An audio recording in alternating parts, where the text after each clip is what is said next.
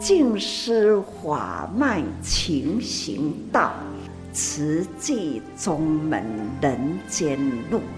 师父已经很正式的立宗，第一代的静师弟子要很精进呐，要做典范呐，立志承担，法入心随，带动善缘。修己度人，爱无量，福无量。欢迎收听《真心看世界》。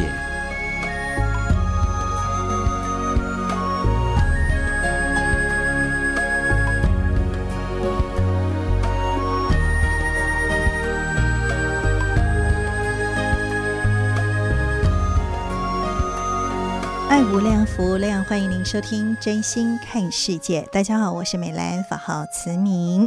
在今天节目，首先还是邀请大家天天例行三好，就是发好愿、说好话，也一起来做好事哈。那首先呢，就来跟您分享，这是收录在《慈济月刊》的纳履足迹。那当然啦，这个在月刊上面的这个纳履足迹是属于精简版。那完整的上人开示与弟子们的这个对话等等呢，都是在每季哈，就是三个月会出版呃一本纳履足迹的这样的书籍，也欢迎大家都能够呃来。当这个上人的贴心弟子，虽然我们无法贴身，但是我们可以贴心，也就是能够依法而行。好，那我们今天就来跟大家分享的，呃，这个上人说到的，就是说现在这个铺天盖地的人间苦难，都是来自于人心这种很微细的无明汇合。那当然，这些无明就是贪嗔痴慢疑。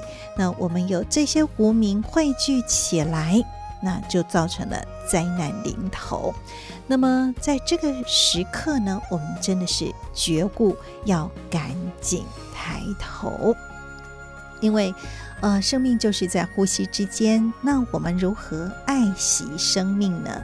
呃，当然，首先也是要爱自己的生命哦，因为我们人活着就要善用生命的使用权。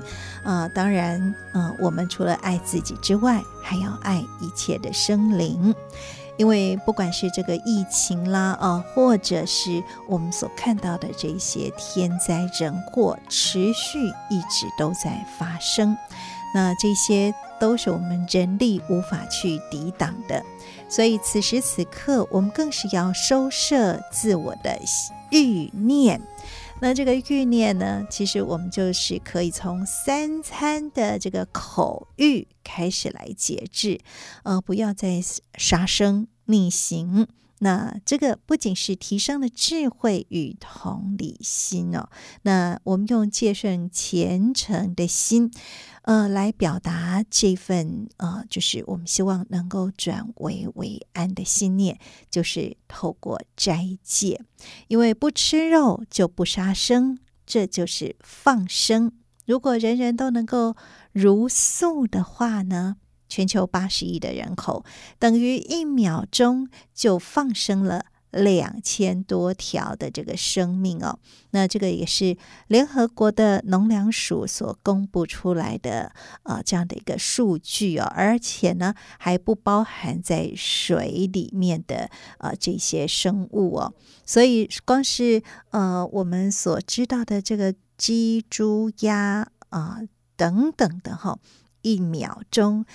人类就吃了啊、呃，就是两条多两千多条的这个生命，呃，如果是一天呢，八万六千四百秒钟，也就是放生了两亿多的生命。那透过斋戒，也是表达了我们至诚的虔诚之念。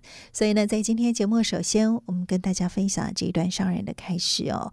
那这个其实也都是上人心心念念，一直都希望能够呃，透过我们人人、呃，在这个灾难临头之际，我们都是要觉悟。那也就是从我们的口欲开始斋戒来祈福，表达我们这份虔诚的心念，才有办法真的是转危为安。那一起为我们的天地来祈福。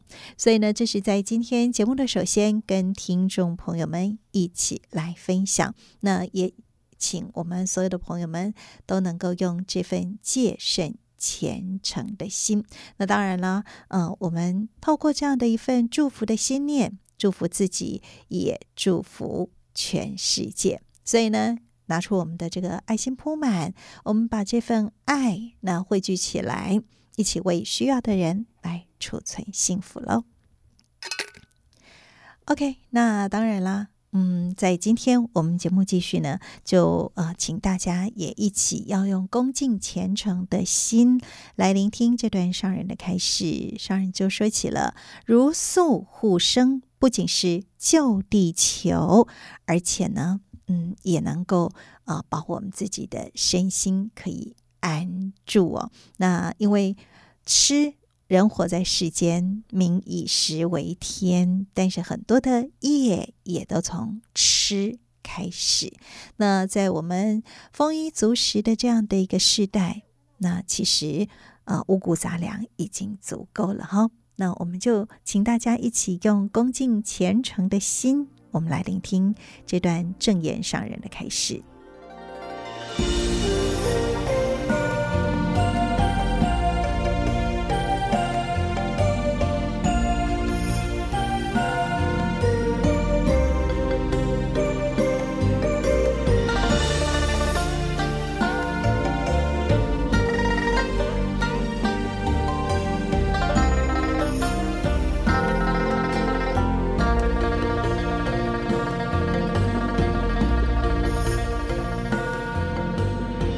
人类啦，第一项的代志就是以食为天，食真重要。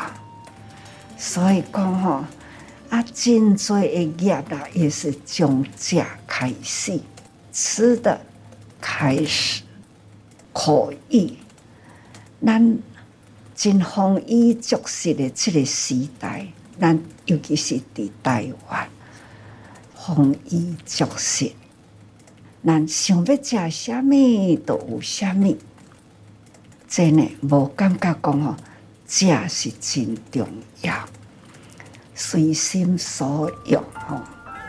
但是呢，在迄个困难的地方，就想要食一顿真正是白米的饭，是真困难。所以咱有。咱都爱去想，真多呢无通食的人，实在是啊，这个时阵，咱吼人人都拢会当做人的老师，慈济人尤其是主这人，咱绝对有责任要承担起责任。好多两千多年前。出现人间，所看到人间的疾苦，物质上的欠缺，衣食住行的贫乏，真正是真苦。上重要的啦，也是心灵上的亏欠，那一种的烦恼、无明、杂念。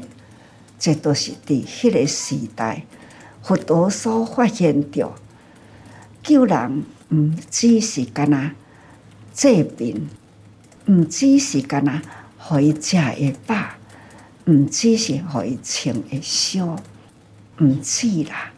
上重要的呢是心灵辅导，所以咱即嘛衣食真丰富。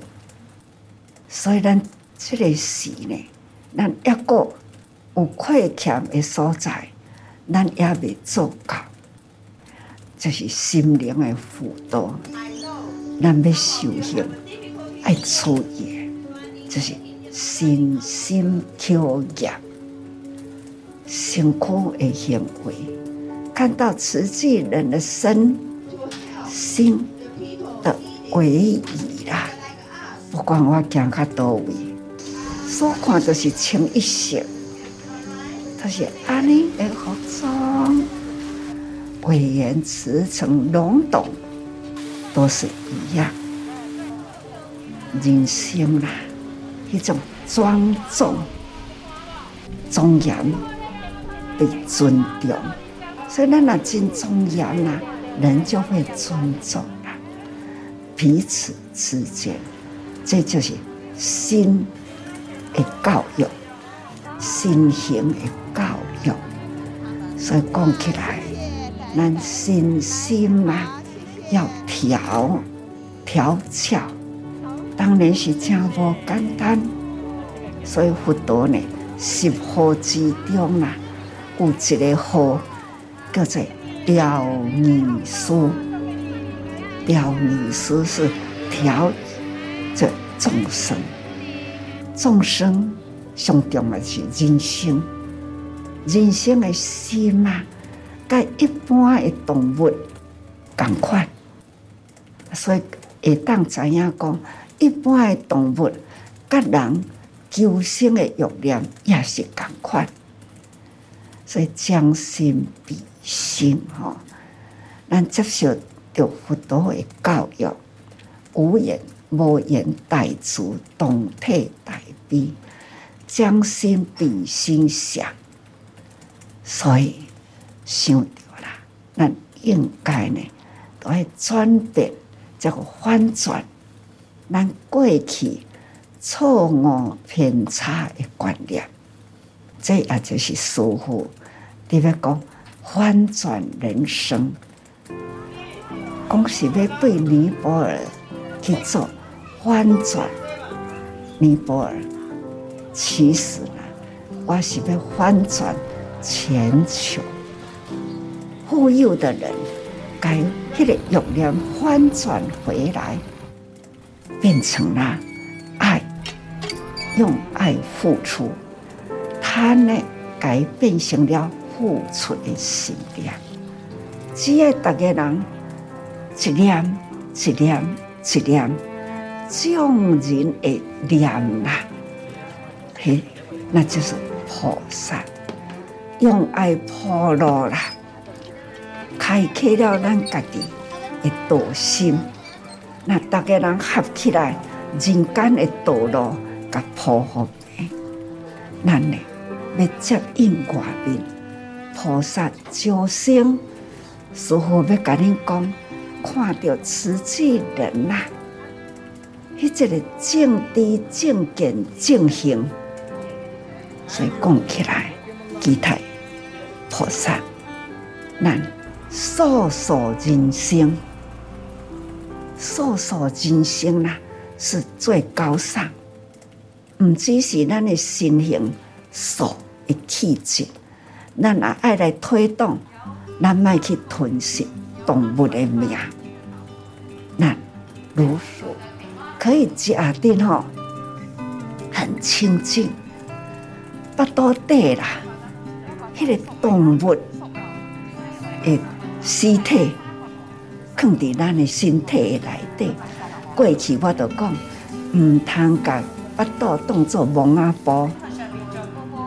我们呢，真正的是有一个很很清净的，而且呢，食青菜水果的香，这吼伫巴肚底，那好消化，所以吼，咱也无杀生。也要充分的营养，而且呢，咱素食了后，身心清安自在，平安自在啦，无无欠啦。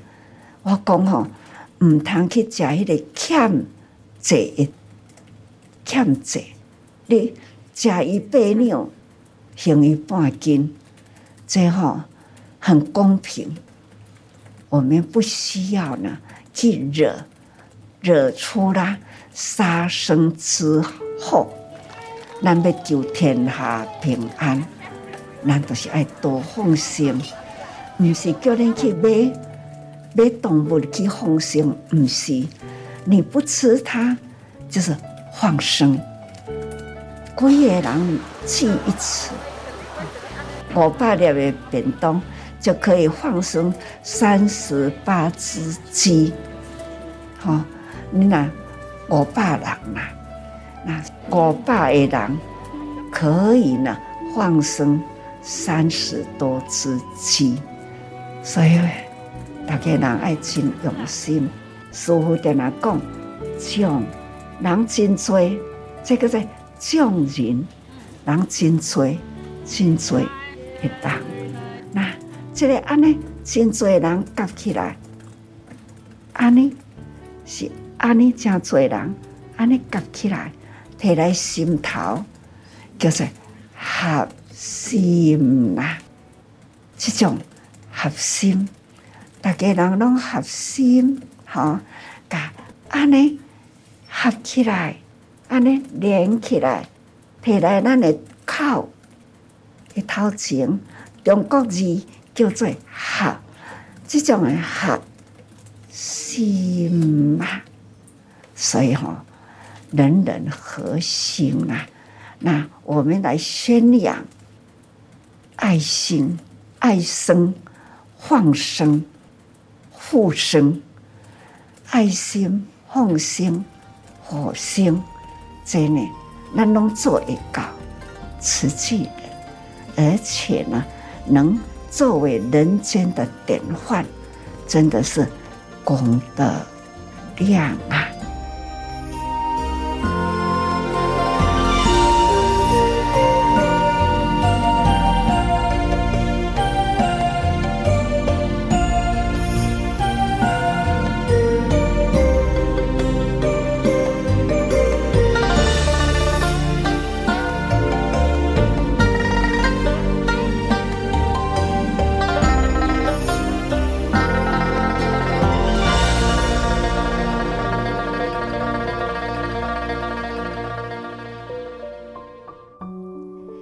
上人开示如何能够用爱铺路，开启道心。那上人也期待大家能够有素素人生，不只是身形有这个素的气质，还要推动如素来护生，不吃欠债。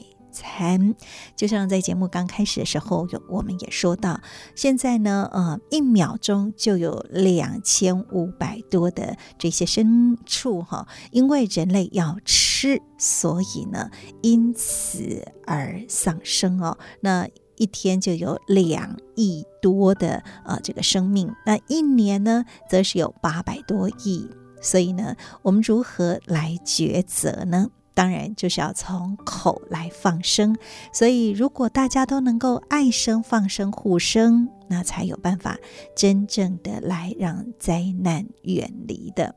那呃，其实我们活在这个人间哦，的确是需要吃食来维生的，但是呢，吃有很多的选择性嘛，哈。那我们每一天都可以从餐桌。不仅是不吃欠债餐，还可以呢来放生哦。那其实所有的生命都跟我们是一样的。那所以我们也邀请您，哎，我们在问好的时候，呃，以前都说假爸爸啦，那我们现在也可以问候说，哎，您今天吃素了吗？好的，这是在今天节目的首先跟听众朋友们一起来分享的。那希望呃，在这样的一个不仅是呃有这个极易，还有呢啊、这个温室效应造成这个环境哦，呃我们的这个气候真的就是很啊、这个上下震动是非常的剧烈的。那当然还有呢，就是这种啊、呃、人祸与天灾频频在发生，所以呢，我们自己可以一起。起来蔬食，那也邀约更多人一起来斋戒，这个就是最好的虔诚之心。好的，现在为大家所进行的是真心看世界的节目，我是美兰，法号慈明。那么在今天节目继续跟您分享的这个是慈济的故事。我们透过了呃，在回首当年，那穿梭的这个时空哦，来想想当年所发生的这些点点滴滴。那放到现在，如果我们自己遇到的时候，那我们会怎么去想？怎么去说？怎么去做呢？一起来分享喽！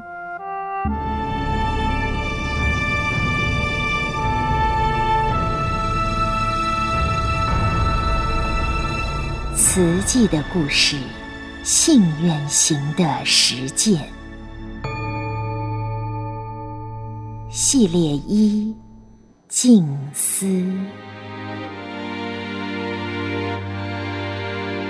静思三部曲：圆梦、出家，一九六二年至一九六六年，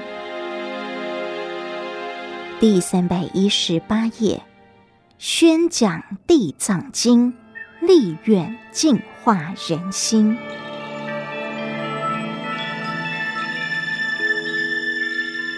修行。是永无止境的自我锻炼过程。修禅师自二十三岁离家，踏上修行之路，三年来历经考验，逆境对他而言是增上缘。当逆缘来时，退一步海阔天空，退一步就有再精进的空间。是他离开小木屋的心境。坎坷的出家修行路，清净时光只有短短半年。半年的清朗过后，风雨漫漫，再度无家可归，在此借住徐老居士家。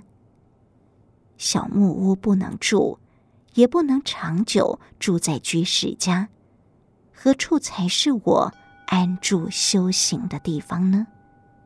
就在前路茫茫、苦无方向时，一阵暖风自初冬的市街轻拂而来。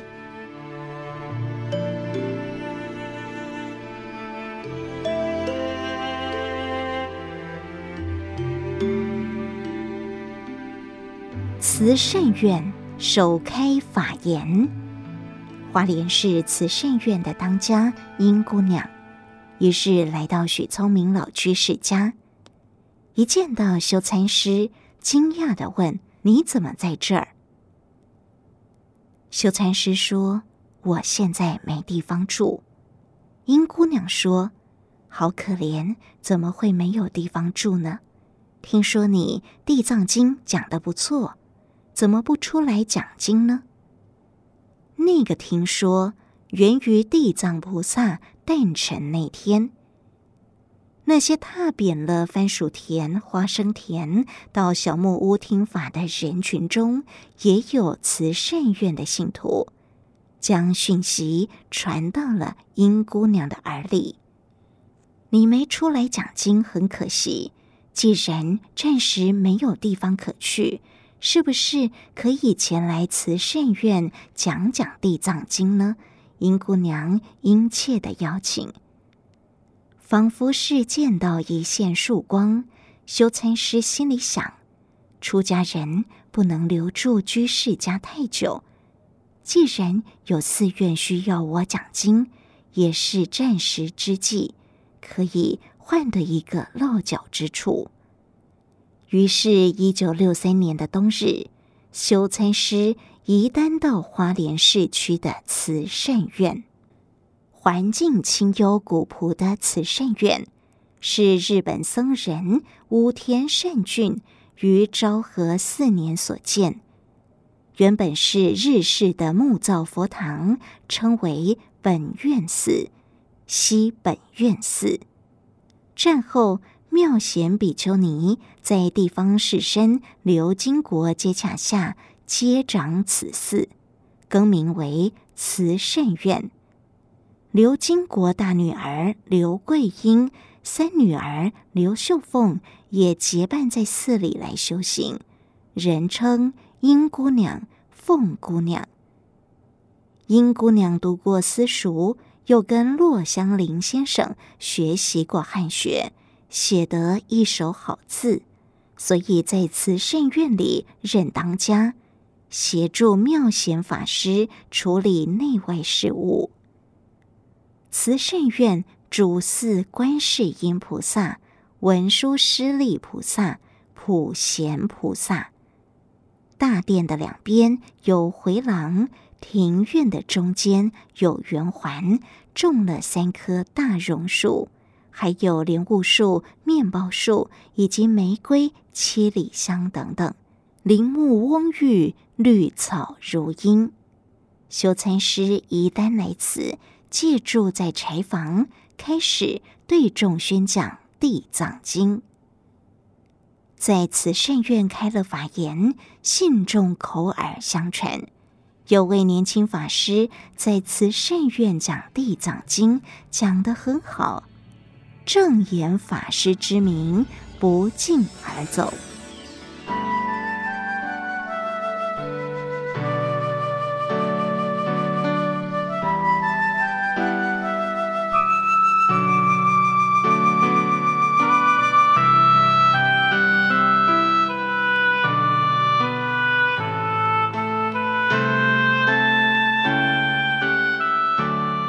弘扬地藏菩萨精神。一年前，修道法师来花莲讲经还愿，在康乐村讲的就是《地藏经》。当时和修道法师同行的他还未落法，以学法女静思之名，搭配修道法师向村民说《地藏经》里的故事。出家后，独居小木屋，常有民众到普明寺礼拜完地藏菩萨后，好奇地来看修禅师。他也随缘讲述地藏菩萨的精神。证严法师在此圣院讲地藏经，和以往只是说故事有别，真正深入地藏法门，地藏菩萨。悲悯众生堕落三恶道，亲身入地狱救拔，誓愿地狱未空，誓不成佛。这份大愿深深启发了他，在小木屋自修时，日日礼拜、读诵、抄写《法华经》。他体悟佛陀教导大众行菩萨道，要把心中的慈悲。化为行动，他因此自问：难道我这一辈子就只为了自己的清安自在而活吗？回顾尽是清修的岁月，没有境界的考验，发心归发心，没有付诸行动的冲力，一份逆缘反省而生的冲力。让他走出小木屋，不再只是独善其身。地藏菩萨连地狱都要去了，为什么我不敢走入人间呢？为效法地藏菩萨的悲愿，法师发下大愿：我要帮助地藏菩萨守在地狱门，也就是人间，把佛法推入人间。让人人能守五戒、行十善，懂得反省，及时止恶，就不会造堕入地狱之因。决心走入人群的正言法师自勉：人心不净化，我就不休息。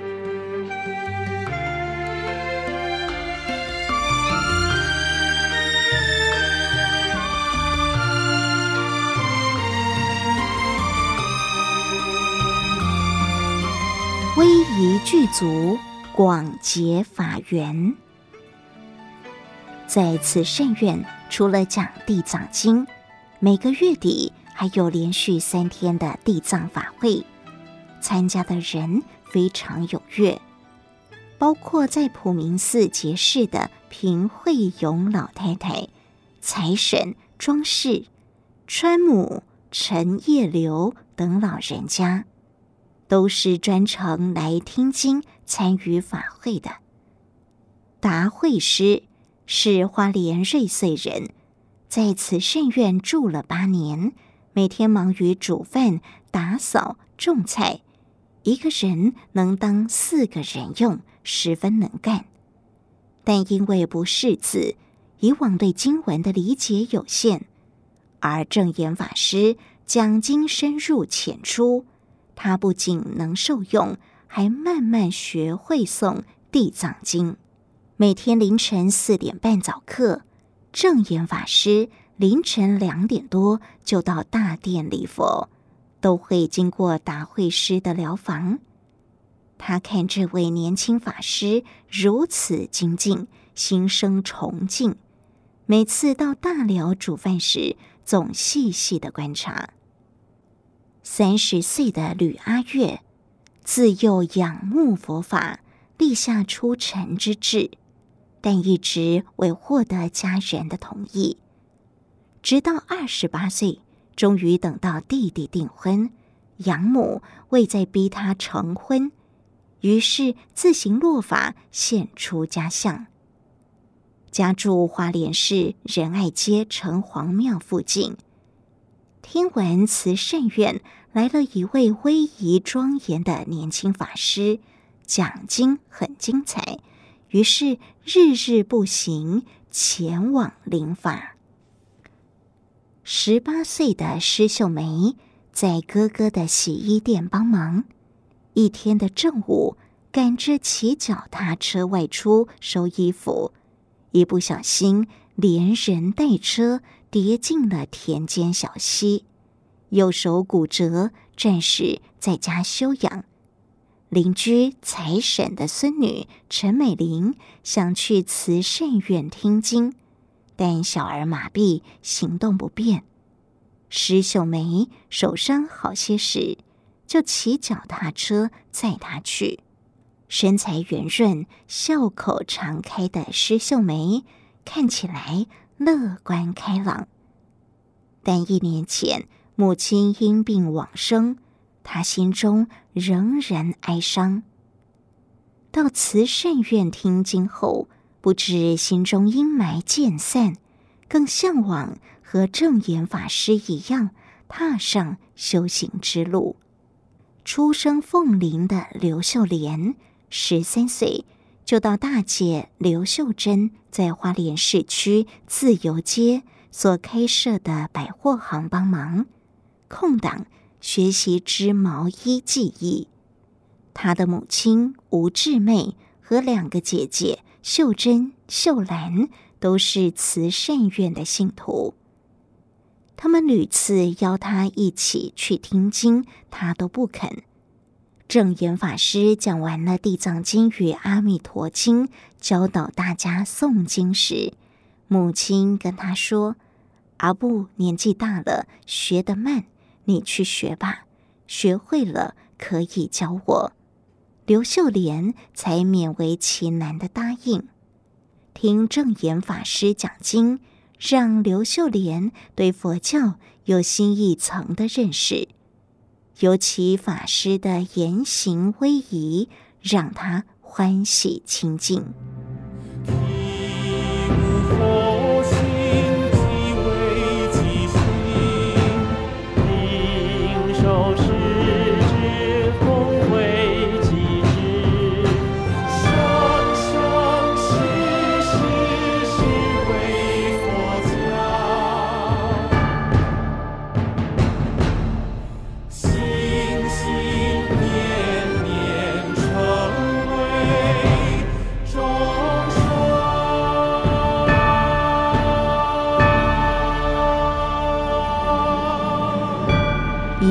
为您选读静思人文出版《诗仓系列词记的故事，信愿行的实践》系列一静思，感恩您的收听。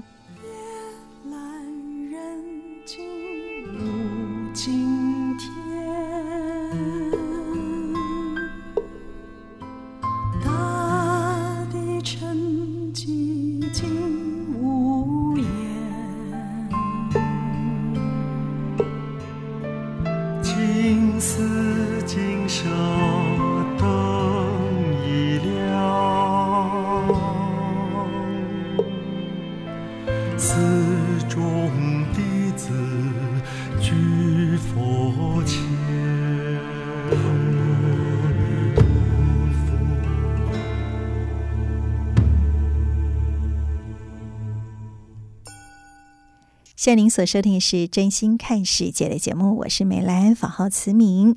刚刚我们所听到的这个是慈济的故事，哈，那也真的是在早期很多很多这些点点滴滴，现在听来像是故事，但确确实实都是发生过的。那这个是过去的慈济的故事，而现在的呢，呃，就是纳履足迹，则是呢，呃。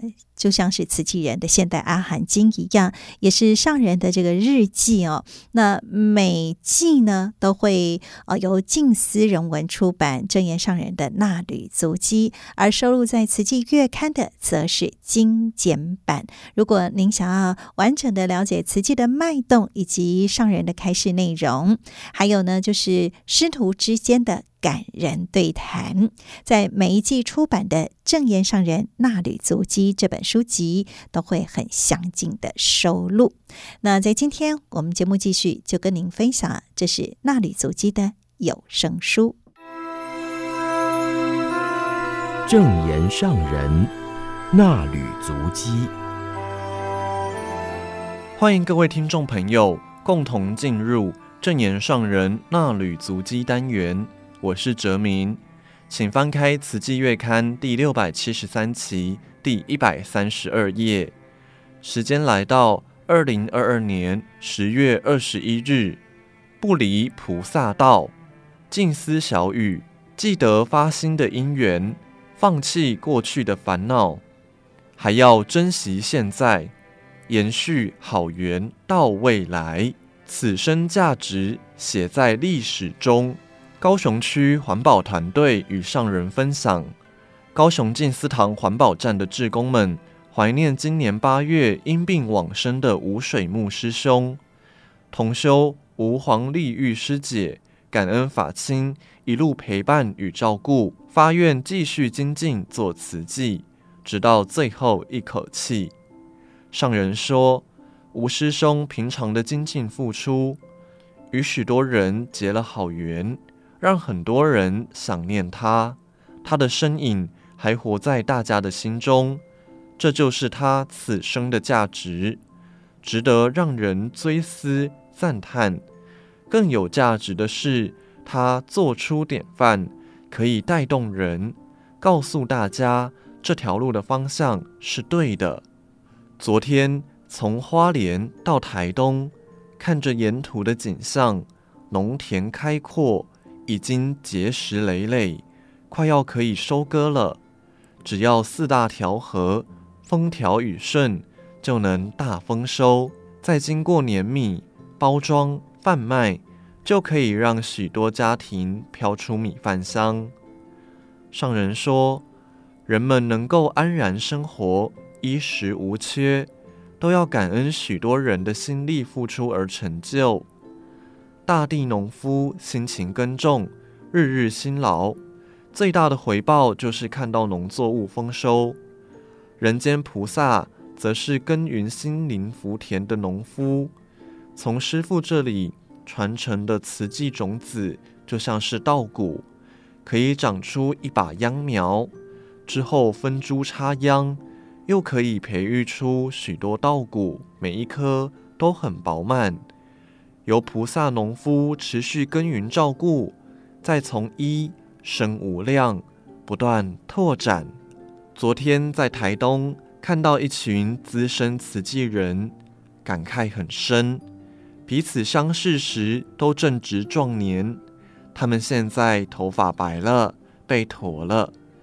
像黄玉女师姐坐着轮椅来相见。我离家到台东时，还没有出家，先暂住台东佛教联社。黄老师他们是莲友，就这样认识了。当时修道法师在联社讲经，广播电台也要我去讲经。我就用说故事的方式讲《阿弥陀经》。回想起来，当时在广播电台讲故事的经验，是为我自己铺路。大家听着故事，在脑海中有一幅一幅的图像，从而认识佛法，也认识讲佛法故事的静思。这是当时我给自己取的名字。过了一段时间之后，我在花莲出家了，之后北上受戒，再回花莲成立佛教克难慈济功德会。黄老师他们在台东知道花莲有这个功德会在做救济，所以在得知有一个住在墓地的失明老人以后，就通报给功德会，我们再次见面。上人说，接案过后带老人去看医师，希望将他的眼睛医好。医师也为他检查，认为他年纪大了，开刀有危险，所以没有动手术。从此，慈济每个月济助生活，也给他一个安身的小木屋。人生总有第一次的发现，总要跨出第一步。你我都是靠着因缘共济在慈济。虽然我发心立愿要救人，但只凭我一个人的力量做不到。要连接起在每个地方与许多人的因缘，也因为有这么多人的加入与护持，让我坚定心志。发挥愿力，因为做慈善，看见贫病人无力就医之苦，所以决心建医院。因缘重重叠叠，随着时间累积丰富的慈济历史。上人谈到，大家所怀念的吴水木师兄，就在历史中，他的生命与慈济历史重叠。这一代慈济人所接引的人间菩萨，也将法脉宗门的慧命延续下去，就能不断汇合因缘，世世代代延续慈济历史。随着时间过去，人变老了，生命被时间分分秒秒带走了。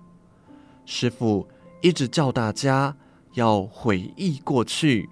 是要大家记得发心的因缘，但是要放弃过去的烦恼，珍惜现在，延续好因缘到未来。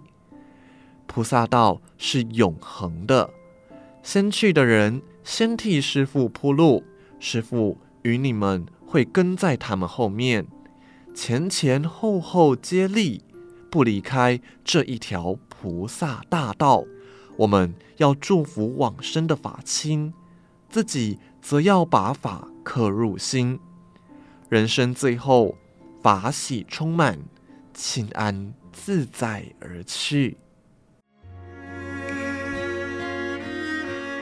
以上内容供读自《慈济月刊》第六百七十三期正言上人衲履足迹。感恩您的收听，我们下次见。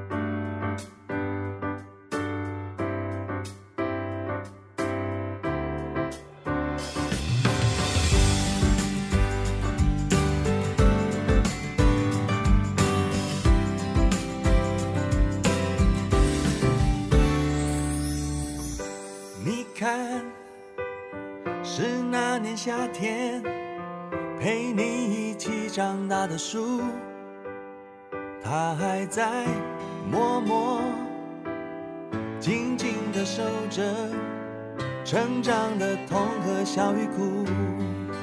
不管时间它过了多久，永远活在内心深处。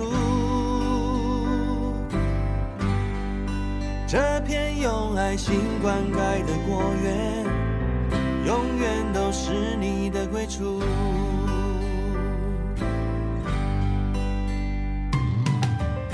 记得离开的那天，带着我单纯的最初，生命的旅程有起起伏伏，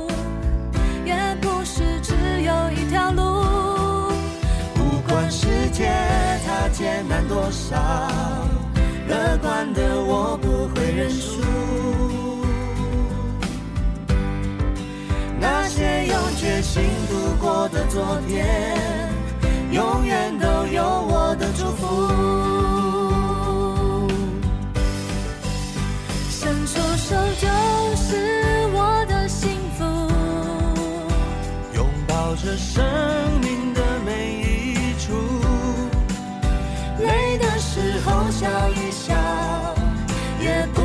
觉得那么辛苦。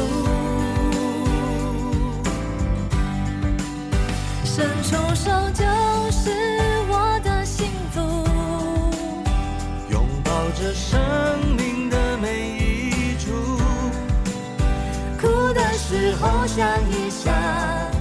还有更多我可以付出。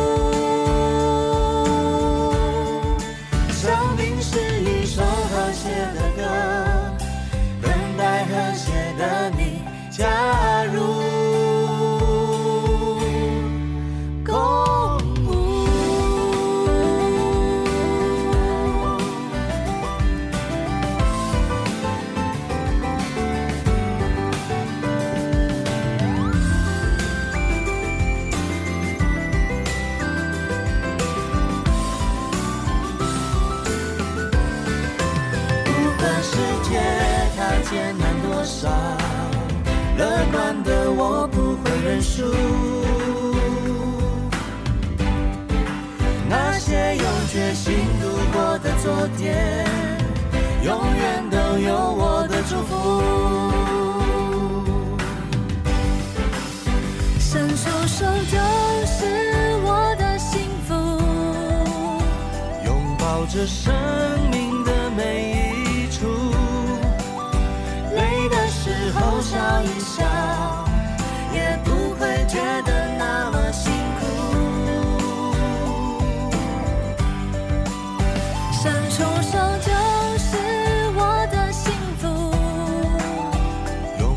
着生命的每一处，哭的时候想一想，还有更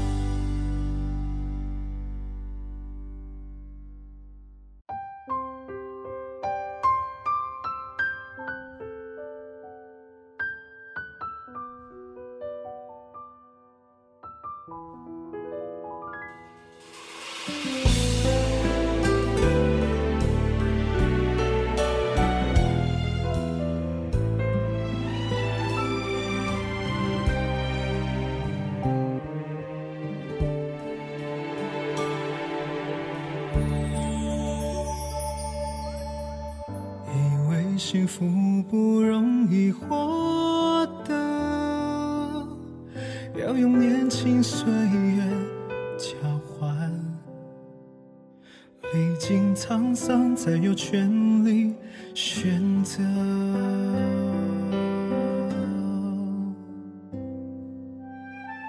以为幸福是一种想象现实世界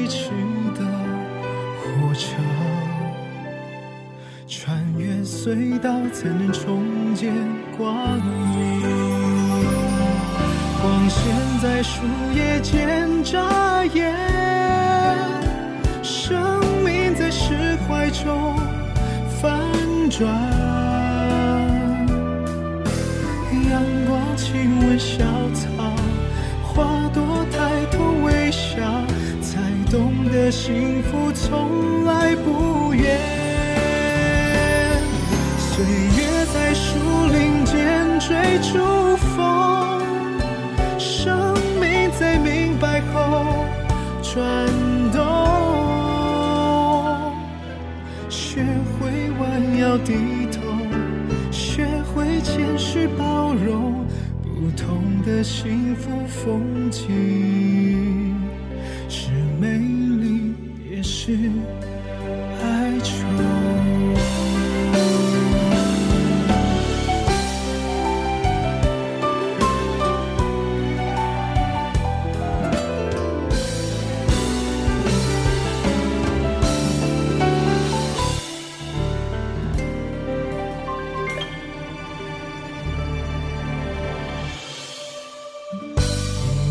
幸福不容易